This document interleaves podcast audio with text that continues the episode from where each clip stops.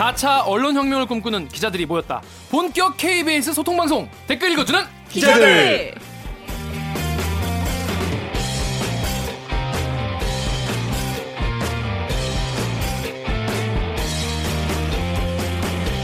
본격 사내 수공업 방송이죠.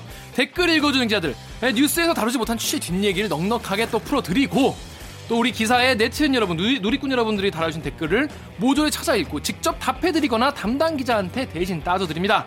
아, 저는 진행을 맡은 프로 대댓글러 김기아 기자입니다. 반갑습니다. 네, 우리 댓글 읽어주는 기자들 찾아주신 여러분 너무 바, 환영하고요. 오늘도 방송 보시다가 그래 이렇게 막 하는 애들도 있어야지. 이런 애 하나쯤은 이런 애 하나쯤 있어야지. 싶으시면은 아, 좋아요와 구독 버튼 눌리고 또 알람 설정 이것도 해주시면 좋다고 해요. 해주시면은 저희 방송의 생명 연장에 도움이 될 것 같습니다. 그렇습니다.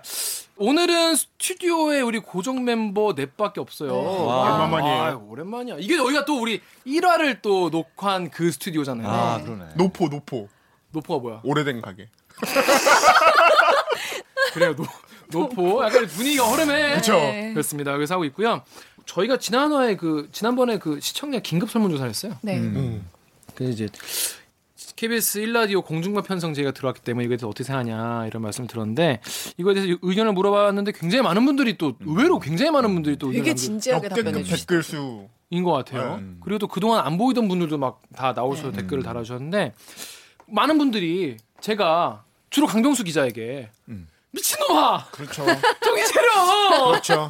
헬마 이런 거. 직장인들. 먹고 이런 거살 없으면 네. 무슨 맛으로 듣냐. 이런 말씀 해주셔, 해주셔 가지고 어떻게 할까 좀 고민하다가 그 이번 화를 한번 파일럿 순한 맛을 한번 순한 맛을. 우리가 한다는 생각으로 그러니까 여기서 하는 거대로 유튜브에 나가고 이걸 가지고 라디오에 튼다는 생각으로 저희가 상호 존칭을 어, 하고 네. 좀더 신경을 쓰면서 한번 진행을 해보도록 하겠습니다. 알겠어요, 김 기자. 김 기자는 반말이잖아. 요. 뭐라 불러요? 김 기자라 부르지. 김 기자라고 불러야겠네. 네. 아, 기... 와도 해, 해, 해보면서 0점을 잡아보도록 하겠습니다. 자, 그렇다고 실망해서 벌써 끄지 마시고요. 한번 지켜봐 주세요. 오늘은 바로 본론으로 들어가겠습니다. 저희가 오늘 4시서만 하게, 하- 이게 방송을 하게 한 그 이유가 있죠. 아이템 자체가 우리 역량으로 차고 넘친다. 그쵸. 누구 때문에? 1년 동안 준비하신 분이 여기 계시다. 그럼요. 1년 동안 준비한 분들이 여기 오늘을 또 오늘 이 방송을 위해서 1년 그렇습니다. 그래서. 오늘은 사법농단의 정점이죠. 양승태가 드- 양승태 전 대법원장이 드디어 존칭은커녕 정칭이요, 정칭. 방송 심의 규정을 그렇습니다. 시민 규정을 제가 몰라서 그래요. 검찰에 가서 출두했어요. 그래서 이게 벌써 거의 한 2년 가까이 진행됐죠. 아, 그렇죠, 그렇죠. 전체 사법농단 전체를 본다. 그렇죠. 그래서. 네. 언뜻 보면 사람들이 이게 사실 그 양승태 나쁜 놈거 알겠는데 뭐 왜 나쁜지 얼마나 나쁜지 이걸 잘 모르시는 것 같아서 저희가 양승태가 왜 또 얼마나 나쁜 인간인지 이를 혐의를 받고 있는지를 한번 나쁜 인간의 혐의를 나쁜 인간이라는 혐의를 받고 있는지 그렇습니다. 이제는 좀 끝장 보자. 정리하자. 이런 의미에서 어, 사법농단 어, 정리하는 시간 갖겠습니다. 그래서 일본 리포트를 통해서 양승태 전 대법원장 헌정 사상 최초 검찰 소환 기사 내용을 알아보겠습니다.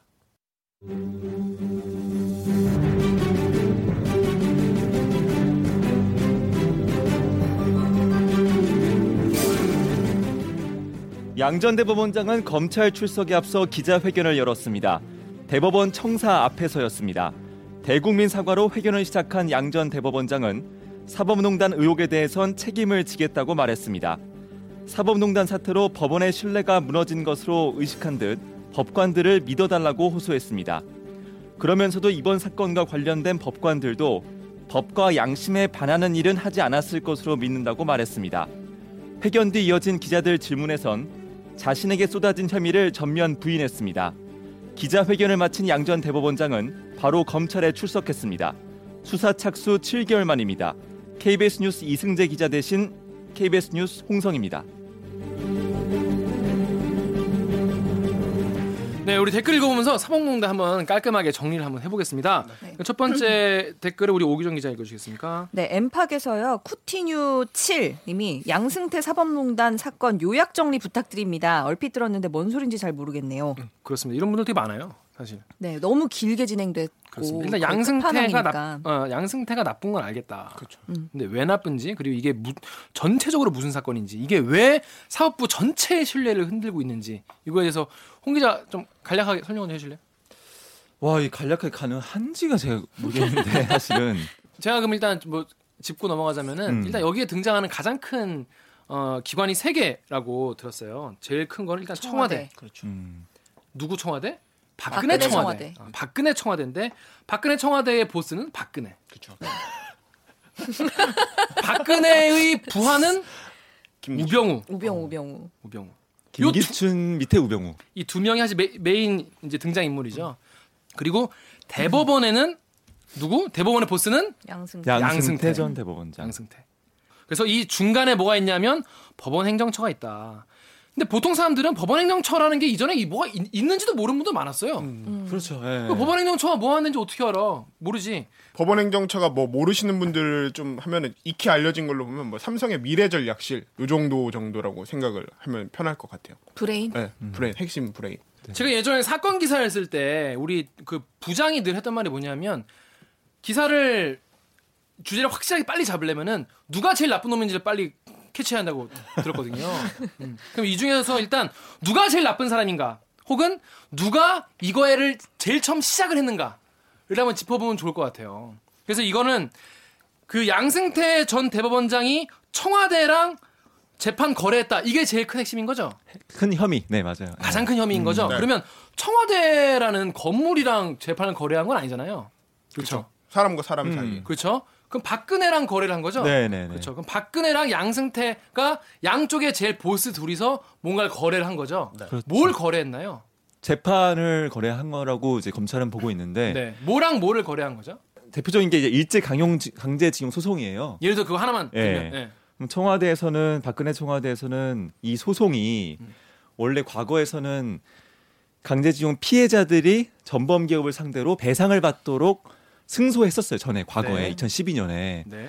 근데 청와대에서는 그 판결이 잘못됐다. 그리고 그 판결로 인해서 한일 관계가 나빠질 수 있다. 전범 기업에다가 배상을 우리나라 법원이 물리는 거니까. 실제로 지금도 나빠지고 있죠. 나빠지고 있죠 실제로. 네, 네, 네. 네. 그래서 그거 우려해서 과거 판결을 대법원이 뒤집을 수가 있어요. 전원합의체라는 그 대법원 대법관 전체가 모인 가장 권위 있는 회의체에서는 과거 대법원 스스로가 한 판결도 뒤집을 수가 있거든요. 그걸 뒤지는 방향으로 이제 요구를 해왔던 걸로 검찰은 보고 있고 청와대는 강제징용 그 일제 강제징용 판결을 미, 미루면서 이걸 나중에 뒤집기를 바랬고 그렇죠, 예. 그런 니즈가 있었고 뭘 원했죠? 대법 대법의 양승태는 여러 가지가 있는데 첫 번째는 상고 법원이라고 하는 그 법원 수뇌부가 원했던 입법. 음. 그걸 이제 뭐 청와대 협조가 필요했다고 보- 네, 판단한 것이고 상고법원을 상고법원. 도입하고 싶었고 네. 양승태는 상고법원을 도입하고 싶어서 음. 시- 싶었고 박근혜는 이제 그 일제 강제징용 집 재판을 미루고 뒤집고 싶었고 그렇죠. 이두 네. 가지가 있는 것이죠. 그런데 박근혜 전 대통령이 이거를 양승태한테 바로 전화해서 야 그거 미뤄 이렇게 하면 이상하잖아요. 그렇죠. 밑에 행동대장들을 행동대장들 이용한 거. 그래서 우병우한테 이거를 시킨 거죠. 그 우병우가 정확하지 않고요. 김기춘 비서실장이 이거를 좀 주도했었고. 음, 김기춘 네, 비서실장한테. 김기춘 그럼 비서실장이. 김기춘이라 봐야겠네. 네, 김기춘이라 봐야 돼요. 음, 음. 그럼 김기춘한테 이거 시켰고 그렇죠. 그러면 그럼 김기춘이 그러면 바로 양승태한테 얘기할 수 없잖아요. 김기춘도.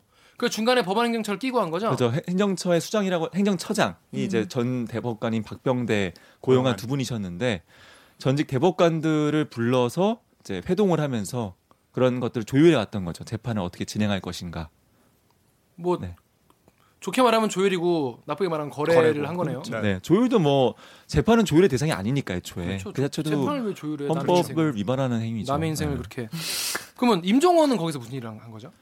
더 실무적인 일이죠. 처장 밑에 차장이었으니까 음. 이렇게 이런 인물들이 자신들이 원하는 것, 그러니까 대법원이 원하는 것과 청와대 박근혜가 원하는 것들을 서로 거래를 했는데 그 거래한 게 돈을 돈이나 뭐 재화를 거래하면 상관이 없는데 네. 재판을 갖고 거래했다. 재판이 그러면 자기 재판이 자기 인생 걸린 재판이 아니라 남의 남의 인생이 인생 걸린 걸린. 재판을 가지고 거래를 했다는 것이죠. 음.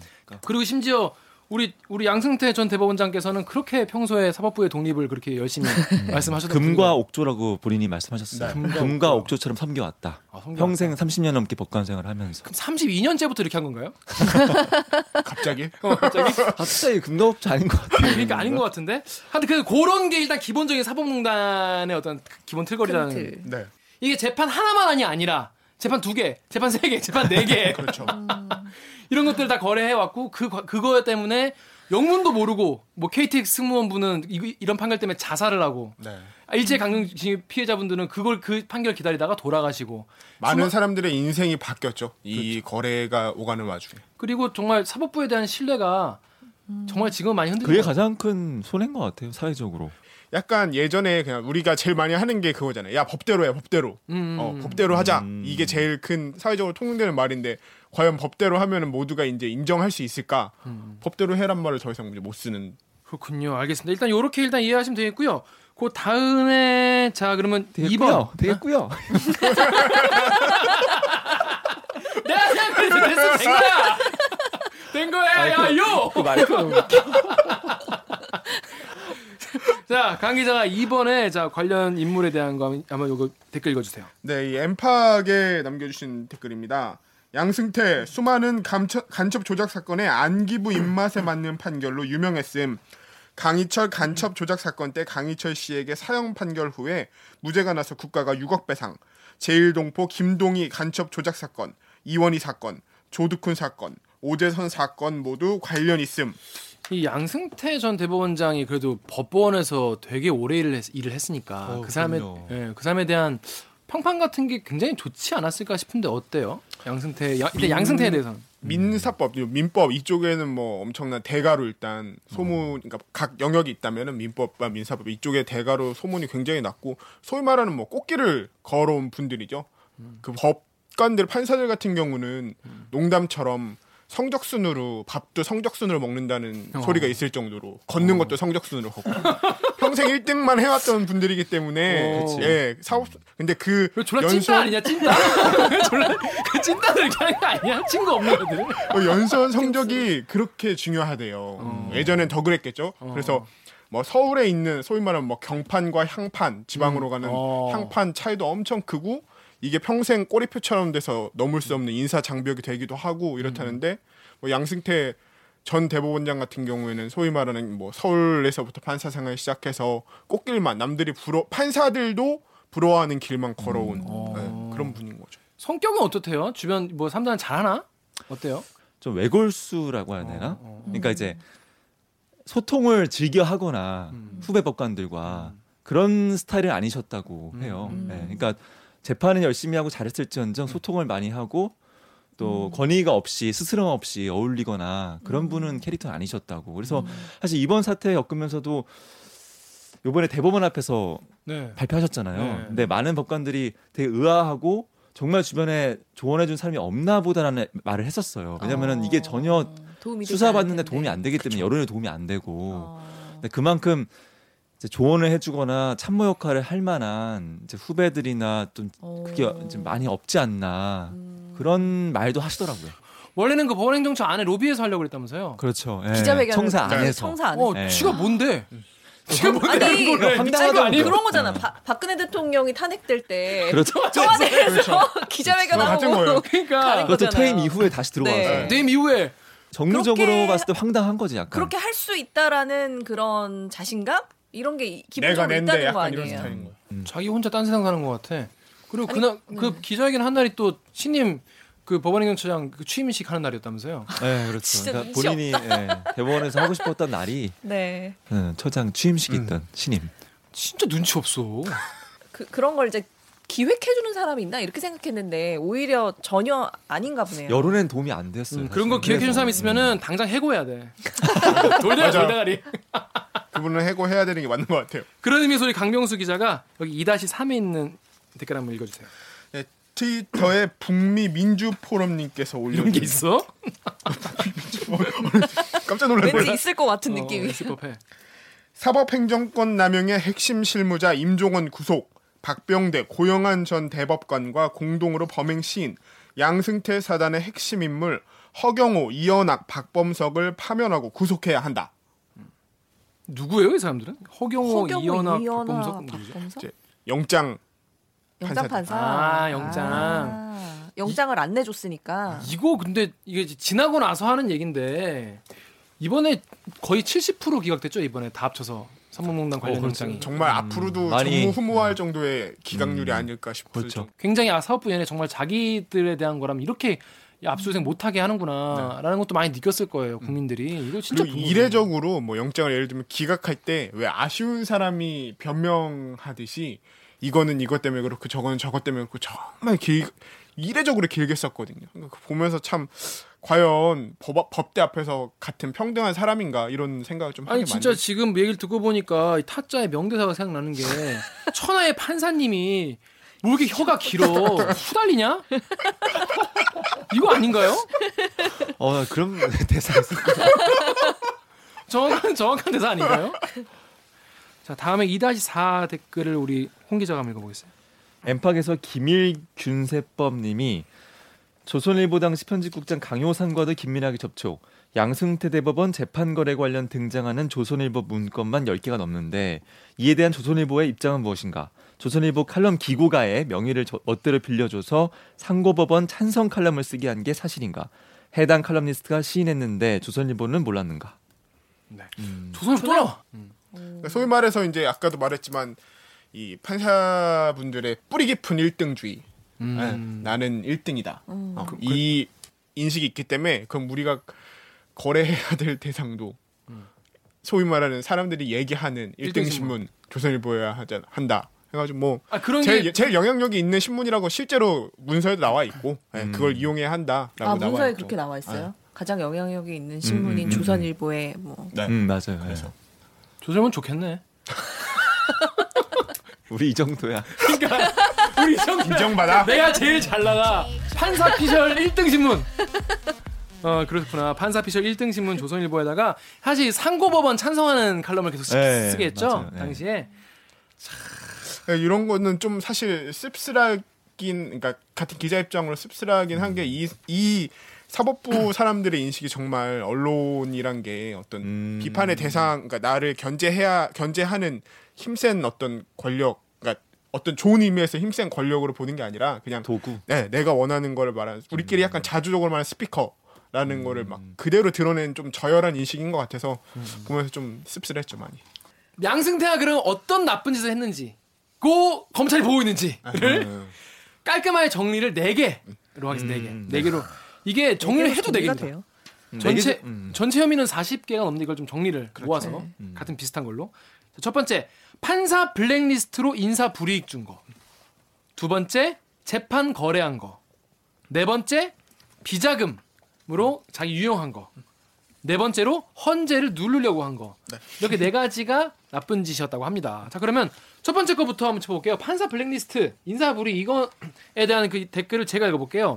트위터에 수영과 동주님이 양승태도 지 마음에 안 드는 판사를 조울증 환자로 몰아놨네 이렇게 했어요. 조울증 환자요? 이제 이건 어떤 거죠? 그 무르이 야기 법관 인사조치 보고서란 문건이 나왔었거든요. 우리 검찰 수사. 우리를 일으킨 예. 법관 제목이. 그래요. 무르이 야기 법관. 무리 이야기. 한자 겁났어. 네, 읽을 때도 쉽지 않더라고요.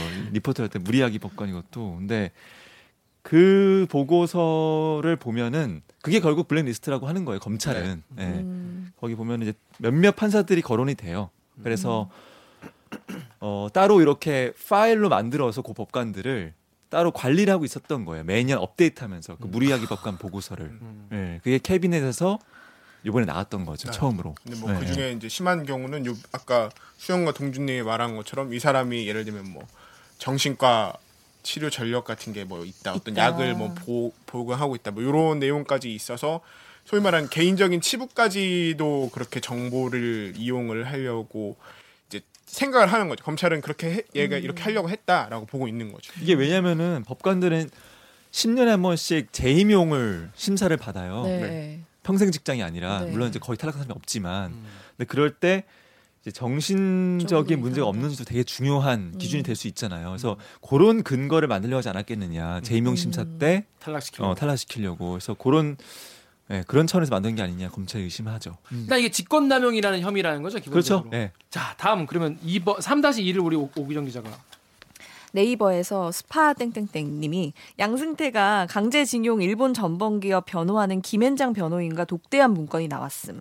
양승태가 박근혜와 재판 거래 후에 일본 전범기업 유리하도록 김앤장 변호인에게 참 첨삭 지도까지 해줬다는 것 민주주의를 저버린 행위며 매국노짓이다. 네, 다음 것도 엠팍에서 사자범태님이 어, 사기업이라 저런 문건이 실제 있었어도 없앴을 것 같은데 남아 있는 게 신기하고 다행이다. 네. 예. 일단 지- 여기는 지금 그 일제 강제징용 관련된 얘기를 하셨는데 이 문건이 뭐예요? 어, 양승태 전 대법원장이 그 저범 기업을 변호했던 김현장 변호사 한모 변호사거든요. 네.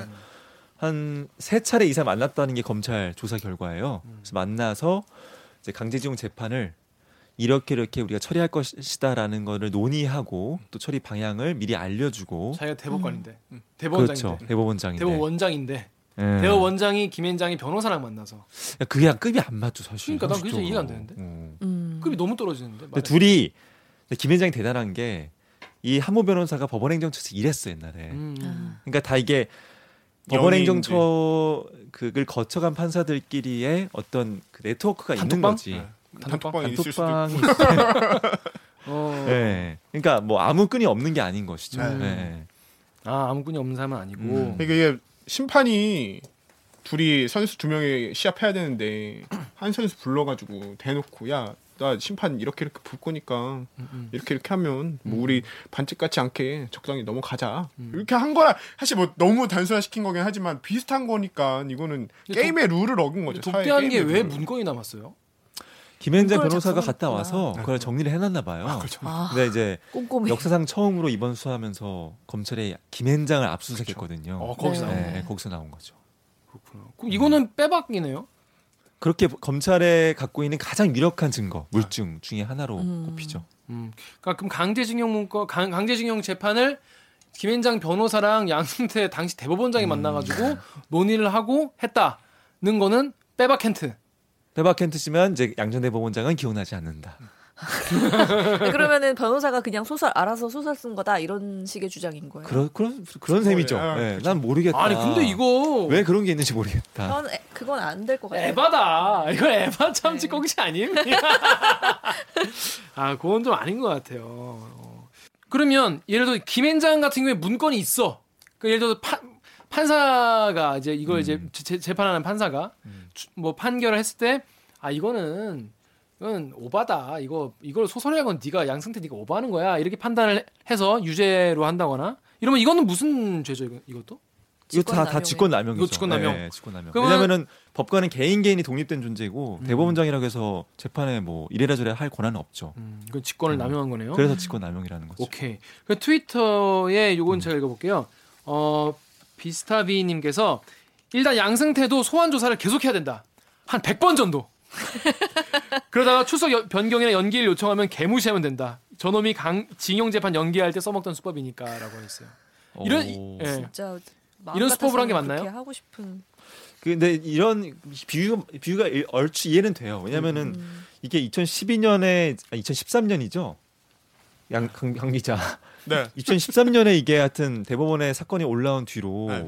5년 넘게 판단 안 했으니까 그, 그, 그 사이에 많은 저기 강제징용 피해자들이 돌아가셨고 할아버지 할머니분들이 요거를 하면 약간 할 얘기가 있는 게 이게 음. 결국에는 이제 승소를 해서 지금 예제로부터 그쵸. 예, 예, 예. 하고 있지 일본으로부터 하고 있는데 이 이제 생존자분 중에 제일 좀 유명하다면 유명하다고 할 수 있는 분이 그 광주에 계신 이춘식 할아버지라고 네. 계세요. 예, 네. 그 언론에 계속 나오는.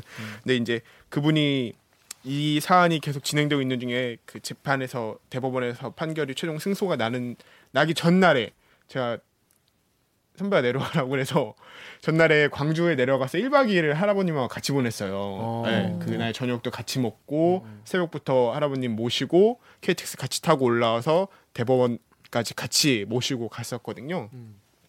이런저런 뭐 얘기를 많이 막 이렇게 하셨는데 그 할아버님이 이제 아흔다섯이시거든요 나이가. 음. 근데 그 아흔다섯인 그 할아버님이 이 대법원 앞에 올라가는 길에 아침 가는 길에 정말로 이게 왜 손이 이렇게 미세하게 떨리는 거 있잖아요. 음. 손이 차가워져가지고 계속 막 전날엔 그래도 나름 말도 잘하시던 분이 아침에는 긴장이 이제 너무 되고 하니까 막 말도 잘 못하시고 음. 계속 손도 차갑고 이렇게 그 전날에 막 저한테 하는 게 하, 이게 만약에 진다 그러면 이 판결 진다고 하면 나는 진짜 재판장에서 쓰러져 죽을 것 같다. 막 약간 좀 눈물 보이시면 그런 얘기를 하셨거든요. 그러니까 이게 그 양승태 전 대법원장한테는 상고법원이든 뭐든 본인의 뭐 어떤 목적이 거래- 있었지 거래 몰랐지만 조건이 예, 있을 수 있지만 원고 이춘식에 불과했겠지만 이걸 하루 느꼈던 제가 취재하면서 저도 그렇게 울어보진 않았는데 할아버님 맨 마지막에 이렇게 들어가시기 전에 저희한테 이제 같이 저하고 같이 온 촬영 기자한테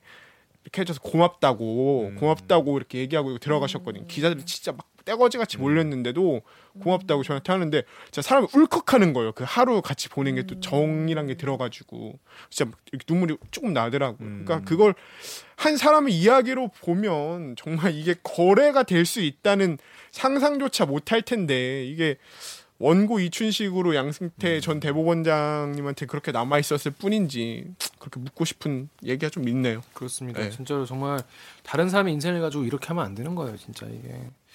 자, 그러면 우리 다음 다음 혐의로 넘어가 보겠습니다. 자, 3-4 비자금 관련된 걸옥 기자가 한번 읽어 주시겠습니까? 루리웹에 이게 아이디인 거죠? 네. 그런데 그것이 실제로 일어났습니다. 그것이 그것일 님이 양승태가 법관 레기 아 법관 쓰레기 그 기레기랑 비슷한 거예요. 네, 그렇죠. 줄여서 말씀하시는 건가 봐요. 양승태가 법관 레기들한테 스폰서들 통해서 많이 주워 먹였을 테니 너희 법관 레기들 그거 기억하고 처신 잘하라고 경고하는 걸로 보이더라. 지금 이 시점에 장학금 안 받아 처먹은 판레기가 있을까 싶다. 네, 이거는 그러니까 어, 기자회견 때 했던 말 가지고 지금 얘기하시는 것 같아요.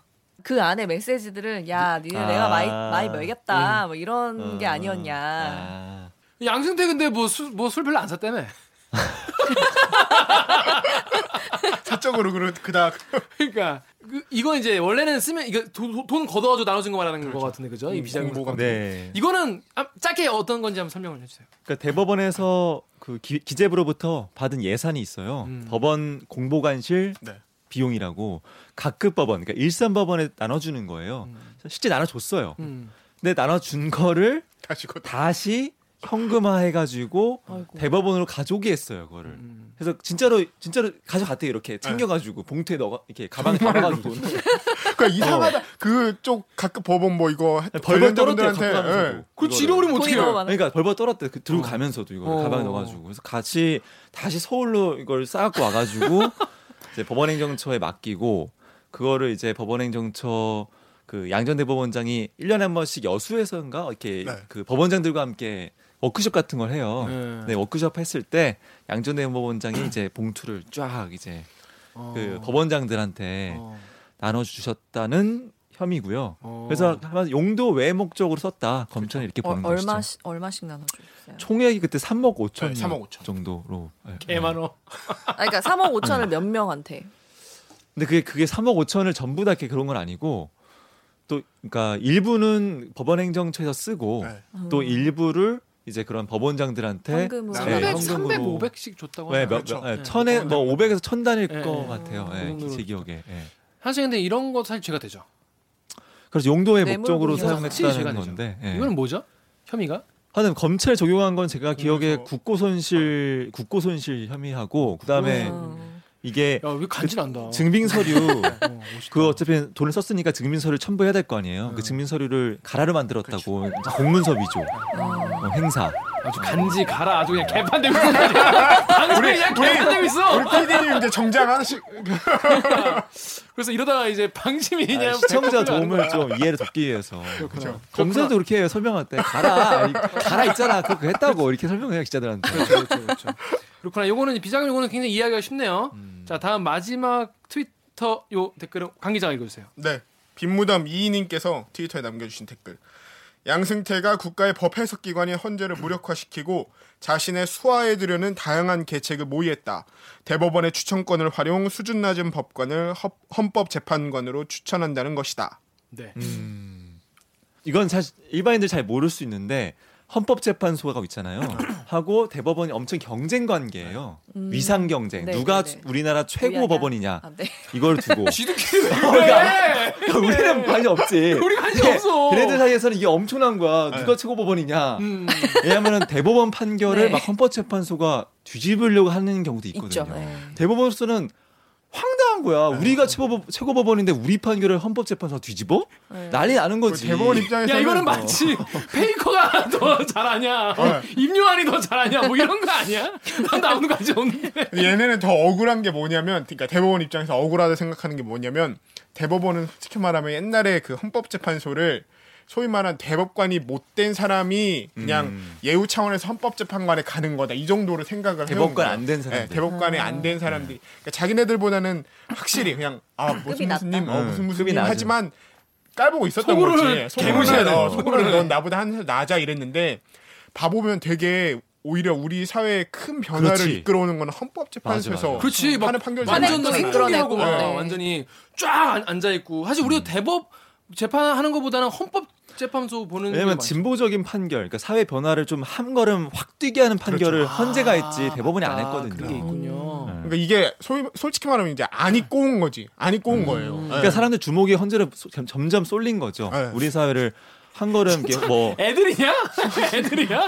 호주제 이런 거 있잖아요. 그쵸. 병역법 이렇게 우리 사회에 이 진보 보수 자체가 첨예하게 붙었던 사건들 여기 대해서 전향적인 판결을 헌재가 앞서야 했거든. 그러니까 사람들이 헌재에 점점 이렇게 주목하니까 밀린다고 생각하는 대법원은 오히려 계속 뭔가 보수적인 맞아. 판결을 해왔고 나온 문건 중에 하나가 이제 헌법재판소에는 조금 수- 그때 뭐, 뭐였죠? 수- 약간 수준이 안 되는 지방법원 부장급 네. 판사를 추천한다 뭐 이런 네. 내용이 있었죠 그 아, 문건에 네. 약간 되는. 어, 어. 원래는 고법부장이 지방부장보다 높아요. 지방부장들 중에서 고법부장으로 승진하는 거예요. 그쵸. 고법부장은 차관급이에요. 네. 우리가 말하는 검사장하고 비슷한. 네네. 아, 못 돼서 안달인. 네. 원래 보통 당연히 대법관은 고법부장에서 가거든요. 헌재 재판관도 그렇고. 근데 그 문건에 뭐 지방부장급을 보내서 네. 좀 실력을 떨어뜨린다 뭐 이런 내용이 있었고. 그다음에 제일 큰 거는 헌법재판관들이 재판 논의할 때 이건 속기록도 없고 녹음도 안 되고 아무 기록이 안 남아요. 왜냐면 그래야지 허심탄회하게 얘기하니까. 음. 이건 당연히 존중해 줘야 되는 거잖아요. 정말 엑기스인 거죠. 비밀인 거죠. 재판을 어떻게 할 것인가에 대한 법관들의 논의는 네, 그쵸. 비밀 중에 비밀인데 음. 이거를 이제 헌재도 요즘 파견 파견 말, 말이 많잖아요. 파- 국회 파견 법관 이런 말처럼 음. 헌재도 파견 법관이 있어요. 음. 대법원에서 보낸 네, 네. 그 스파이 스파이. 네. 스파이 노릇을 어떻게 보면 한 거죠. 네. 그래서 이 헌법 재판관들이 평이. 평이라고 이렇게 재판 논의하는 내용들을 어떤 연구관들은 알 수밖에 없잖아요. 정리를 해야 되니까 음. 그 내용을 이제 그 파견. 법관이 법원행정처에 또 보고를 한 거죠. 아. 수차례 그것도 음. 아주 주기적으로 여러 차례. 음. 그래서 그런 것들은. 당연히 이것도. 직권 남용이라고 봐야죠. 예. 음. 이게 양승태 전 대법원장한테 들어갔다는 증거가 있어요? 이 보고가? 들어갔다기보다는 이제 그거를 지시했다는 아 지시했다는 예, 있어요? 지시했다는 그럼 이규진 전 대법 양형실장의 수첩에 좀 그런 내용이 있다고 검찰이 보고 이렇게 예, 보고 있어요. 예. 뭐. 알겠습니다. 그렇게 자 정리를 하자면 판사 블랙리스트를 해가지고 판사들에게 인사 불이익을 내린 직권남용. 두 번째로 재판을 거래한 청와대 박- 청와 박근혜 청와대와 재판을 거래 상고법원이건 뭐건을 위해서 재판을 거래한 또 직권남용.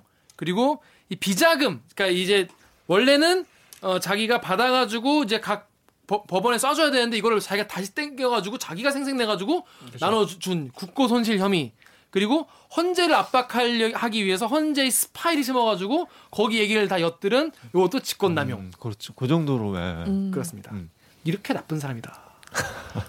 라고 검찰이 아, 보고 있다. 확실하게. 좋았어. 아니 우리 방송을 해야 되니까.